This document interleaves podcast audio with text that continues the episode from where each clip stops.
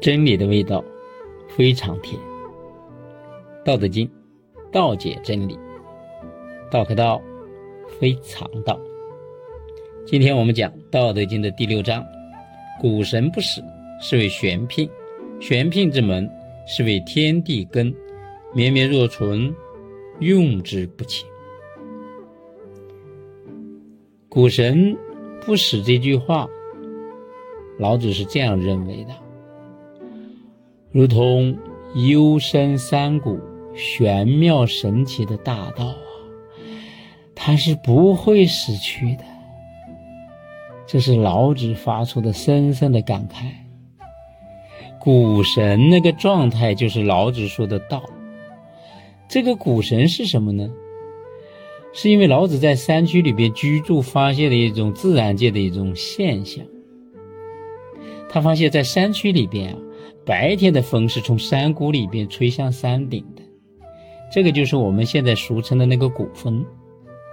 夜间呢，这个风呢又从山顶吹向了山谷，这个就叫山风。那谷风呢比较强，山风呢比较弱，啊，谷风呢一般都是白天太阳出来两到三个小时以后，随着温度呢越来越高啊，这个空气呢它变暖以后啊，热胀啊，空气就会不断的向山顶上升。那么随着它上升的。温度的越来越高，它上升的速度也就越来越快，所以午后呢，基本上就达到了最高的顶。啊，随着中午以后呢，温度慢慢就会降下来了，那么这个风速也就随着逐渐的就降低了。一般太阳落山前的一到两个小时左右啊，谷风呢基本上就渐渐的平息了。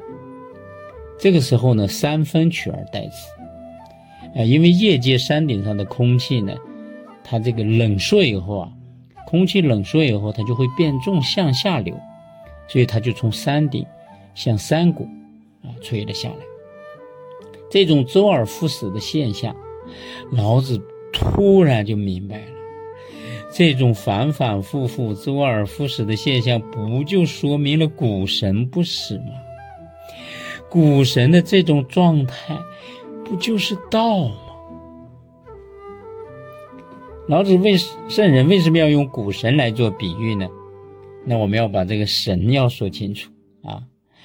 两精相搏谓之神，阴阳两气交合而演化成生命的原始物质就叫精。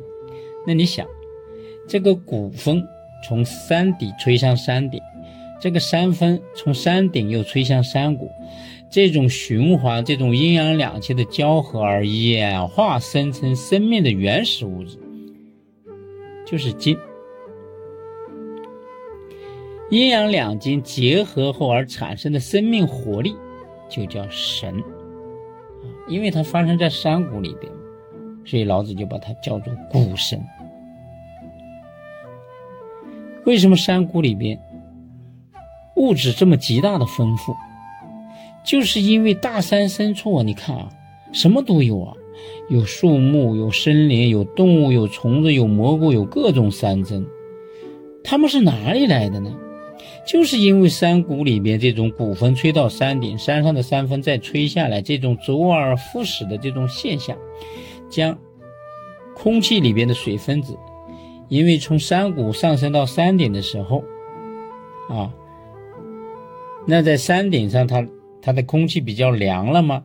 那么水汽呢就在空中就会凝固，就变成了雨水在降下来。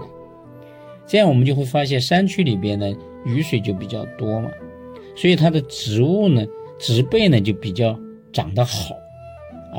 那么各种生命呢就源源不断的繁衍出来了。所以这就是老子圣人发现的秘密。是为玄牝，这句话，老子说，这不就是称作深奥的能够生育繁殖万物的母体吗？这跟母体不是一样的吗？母体就可以源源不断的创造生命呀。玄牝之门是为天地根。你明白了能够生育繁殖万物的母体的这个门路，你不就找到了生养天地产生的根源吗？这个产生天地根源不就是道吗？就像山谷一样，它可以源源不断的生养万物，道就是这样生养天地的呀。绵绵若存，用之不勤。这个古神呐，太像道了。他们连绵不绝的如此的这种生存着，在应用到它的时候是没有枯竭穷尽的呀。也就是说，大道的能量是源源不断的、生生不息的呀。这一节老子就是告诉我们，产生天地的根源就是道。